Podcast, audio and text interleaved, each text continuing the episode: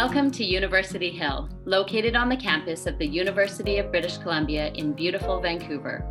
Each week, we gather on the traditional, ancestral, and unceded territory of the Musqueam people. We worship, sing, pray, and engage with Scripture as we seek to grow in faith and as followers of Jesus. We pray that this podcast of Scripture passages and sermons preached will bless your own faith journey. And of course, you're always welcome to join us on Sunday morning Check out uhill.net for a Zoom link and more information.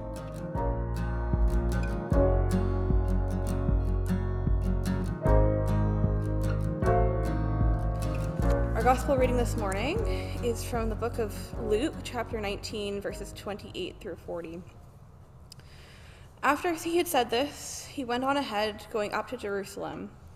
When he had come near Bethphage and Bethany, at the place called the Mount of Olives, he sent two of the disciples, saying, Go into the village ahead of you, and as you enter it, you will find there tied a colt that has never been ridden. Untie it and bring it here. If anyone asks you, Why are you untying it? just say this The Lord needs it. So those who were sent to the departed, um, those who were sent departed, and found it as he had told them. As they were untying the colt, its owners asked them, Why are you untying the colt? They said, The Lord needs it. And they brought it to Jesus, and after throwing their cloaks on the colt, they set Jesus on it. As he rode along, people kept spreading their cloaks on the road. As he was now approaching the path down from the Mount of Olives, the whole multitude of disciples began to praise God joyfully with a loud voice for all the deeds of power they had seen, saying, Blessed is the King who comes in the name of the Lord peace in heaven and glory to the highest heaven. Some of the Pharisees in the crowd said to him, Teacher, st- uh, order your disciples to stop. He answered, I tell you, if these were silent, the stones would shout out. This is the word of the Lord. Thanks be to God. Let's, uh, let's pray together.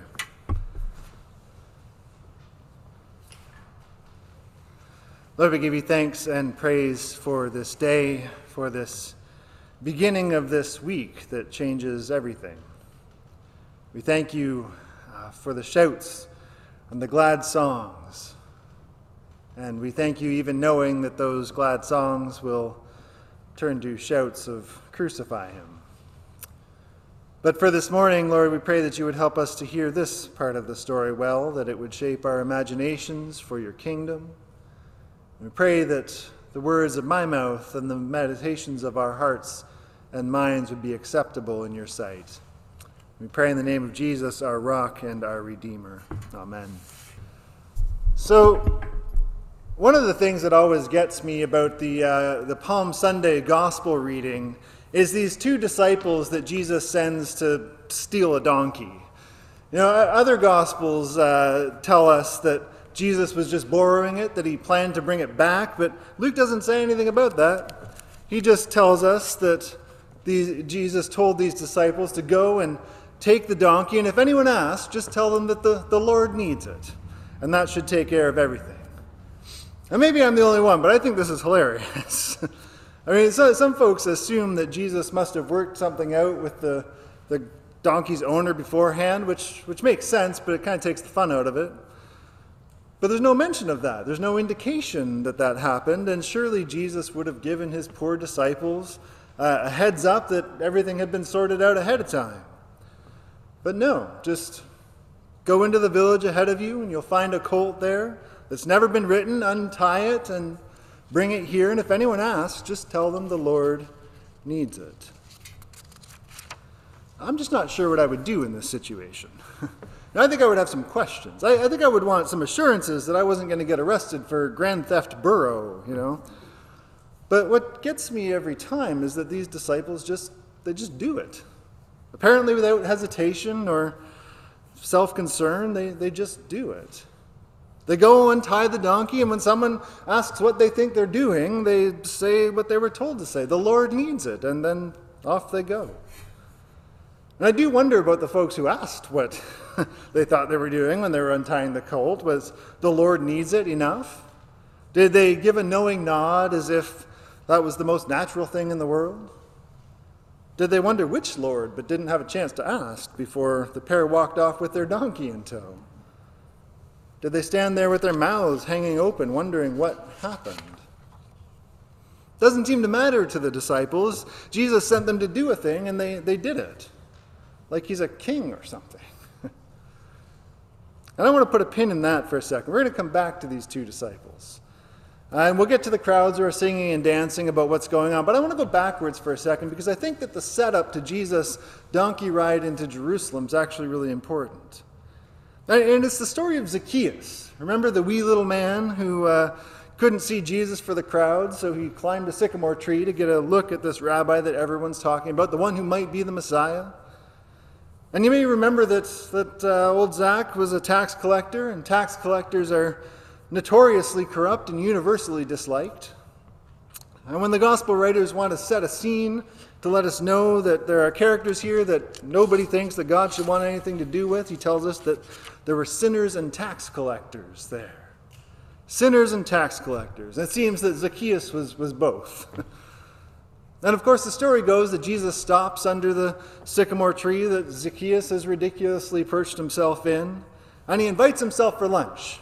Zacchaeus, I'm coming to your house for lunch today. And with that, the tax collector is changed completely. He's got lots of money. He's going to give half of it to the poor. If he's cheated anyone, and here everyone just laughs because he's a tax collector, so obviously, he's going to repay back whatever he's taken four times over. And naturally, the upstanding citizens uh, who've gathered around Jesus, they're a little more doubtful. They start to grumble about his choices and complain that he's having to do with sinners again. But Jesus is having a great time, reminding the crowds that when God gets God's way, there's even hope for someone like this. He says famously, the Son of Man, the human one, his favorite name for himself. The Son of Man came to seek and save the lost. And you get a sense that folks aren't really impressed with that mission statement. You know, that Jesus can see it on their faces. They aren't sure this is what they want. Not really. I mean, if it means they're going to have to hang out with tax collectors and sinners, maybe they'll wait for another Messiah and try their luck with someone else. They had something else in mind when they came to see the rabbi from Nazareth. They were hoping there'd be someone who'd be fit to stand up to the Romans who were occupying their country, restore Israel to its God given glory. Not someone who went around collecting the helpless and the hopeless and the lost. So, as they're questioning his strategy, he tells them this kind of wretched parable. The parable is a short teaching story, it's an image meant to help us see the world more clearly. And this one's about a rich guy who goes off to this far country to get royal power for himself, Jesus says. You know, he's gone to cut a deal with a, with a king who's more powerful than he is. And he leaves some servants behind, expecting them to continue to build up him and his vision. And when he comes back, some of them have and some of them haven't.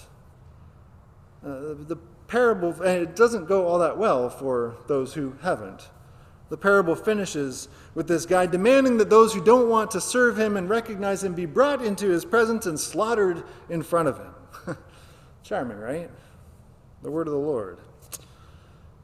Now, now a lot of Jesus' parables are about what he's about. Right? Many begin with the kingdom of God is like this.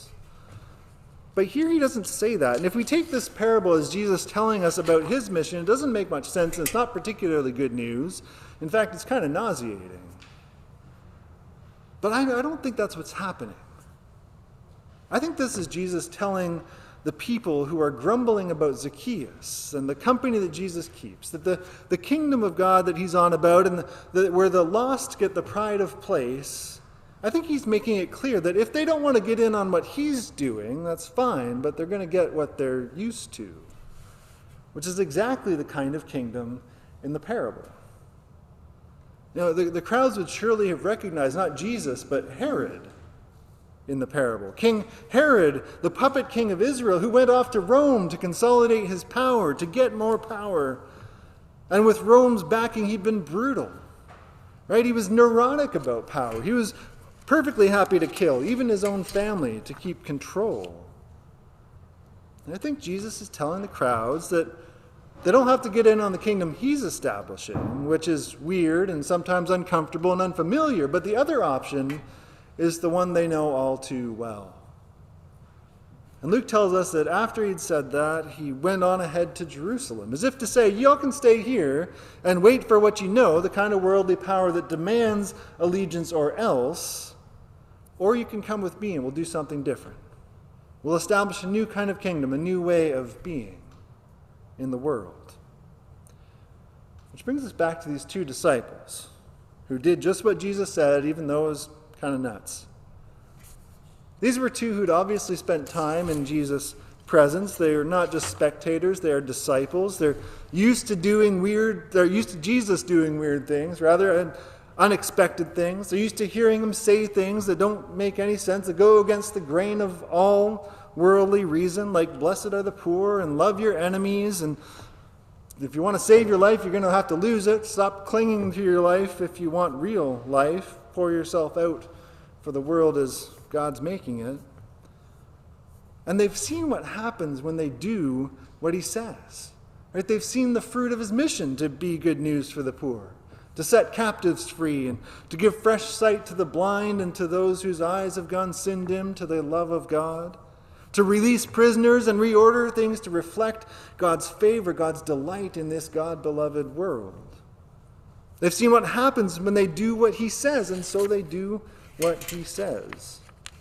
They bring him a donkey. And he gets on the unsuspecting animal and reminds the crowds, reminds Jerusalem, God's holy city, what the king after God's heart will look like.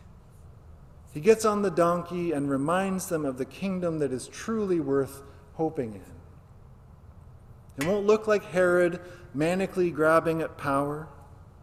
It won't look like Rome, whose idea of peace is killing everyone who disagrees It won't look like legions marching in with spears and shields, swords at the ready, war horses to intimidate. It'll look just like the prophet Zechariah said it would like a king who comes humbly on a donkey. Not in a chariot surrounded by warriors, but on a colt sung into the city by a gaggle of sinners and tax collectors, the sought out and the saved. Blessed is the King who comes in the name of the Lord. Jesus is reminding the crowds, reminding us that our hope is not that God will establish another kingdom like the ones we're used to, but only nicer, but the kingdom of God is something altogether different. It's a whole new arrangement. And we who bear Jesus' name, who claim the name of the King who comes in the name of the Lord, need to pay attention. We need this reminder. Because all over the world, we're seeing what happens when Christians fail to pay attention to Jesus and instead of doing what he tells us, try to get him to do what we want, make him live up to our expectations.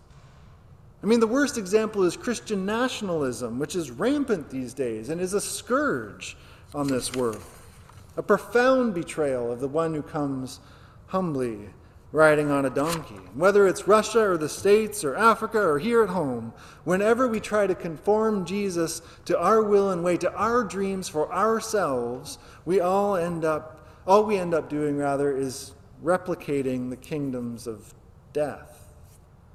It always ends in the same tired vision of a world in which might makes right, and whoever has the gold makes the rules, and whoever doesn't conform must be destroyed. Doesn't matter how many times we baptize our vision for the world, it will never be the kingdom of God. And of course, that happens on the macro level, but it also happens on the micro level. It happens in our own lives. We're just easily tempted to believe that what we want and what God wants is invariably the same thing. And when Jesus shows up to say otherwise, I know that I can be right there with that clutch of Pharisees saying, Gear down, big rig. Don't rock that boat turn the donkey around. And yet, by grace, like these two disciples who'd spent three years in his presence, the more time I spend with him, the more I think he might be right. if we don't sing the kingdom, even the rocks will cry out. You know, I believe what I regularly say. Most weeks I say this, even though I'm still trying to learn how to live it, that God is going to get the world that God wants. And our task as those caught up with Christ is to be weird enough in this world that we fit right in when it is as it will be. Now, our task is more and more to pay attention to the weird things he tells us to do and get in on this divine street theater, to remind and be reminded that there is uh, something more. There's something other than what the Romes and the Herods of the world have to offer. And it may cause us some trouble. It probably will cause us some trouble. And the Pharisees who want Jesus to simmer down aren't just being sticks in the mud.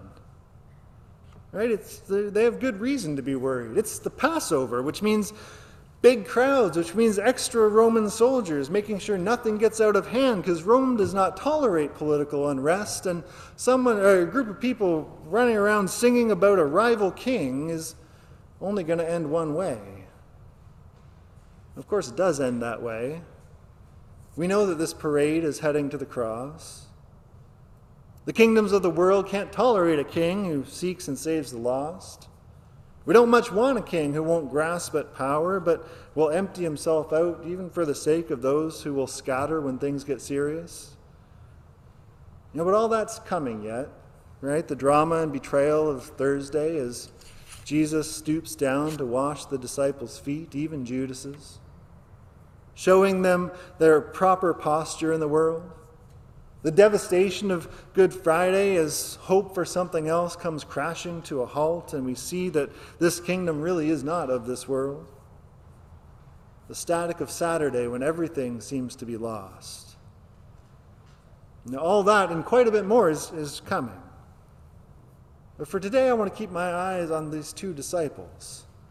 Two among many whose only hope is that Jesus' love for them will outlast their commitment to Him but whose willingness to do weird things that Jesus tells us or tells them to do ought to shape our imaginations. Now, I want to pay attention to the fact that when they do what he tells them to do, we actually begin to catch a glimpse of the kingdom of God, of how it will be when God gets what God wants. Now, because they do this holy errand, we get to see a multitude of disciples singing and praising God joyfully for all the deeds of power that they'd seen. We see singing and dancing in the face of violence and death, love songs drowning out the war trumpets. We see people who, for a moment, have an imagination of something else, something more, something holy and beautiful, something worthy of our songs. Now, the philosopher Dallas Willard says that mostly what Christians should do is get together, listen to what Jesus says, and then go do that, even if it's weird. In our household, Kate and I often say that if it sounds crazy and you still have to do it, it's probably Jesus. As his followers, we're learning to recognize his voice amid all the competing noise. And that's the case for reading scripture, for praying regularly, for showing up here week over week, year over year. Because we're people learning to trust that when he tells us to do weird things, strange things, like forgive relentlessly, be ridiculously generous, extravagantly concerned for all of the wrong people, to love our neighbors with everything we've got and to the end and then through it, to do whatever we do to embody the hope and peace and joy and love of God for this world. When He tells us to do these weird things, He is not asking us to do anything that He hasn't already done for us. When He tells us to do these weird things, to cause holy mischief. He's inviting us to embody the hope that is ours, that His name really is the one that will be above every name. He's inviting us to enter the joy of the crowds and know, even for a moment, that the kingdom of God is on the move and the gates of hell and death don't stand a chance. So blessed is the King who comes in the name of the Lord. May it be so. Amen.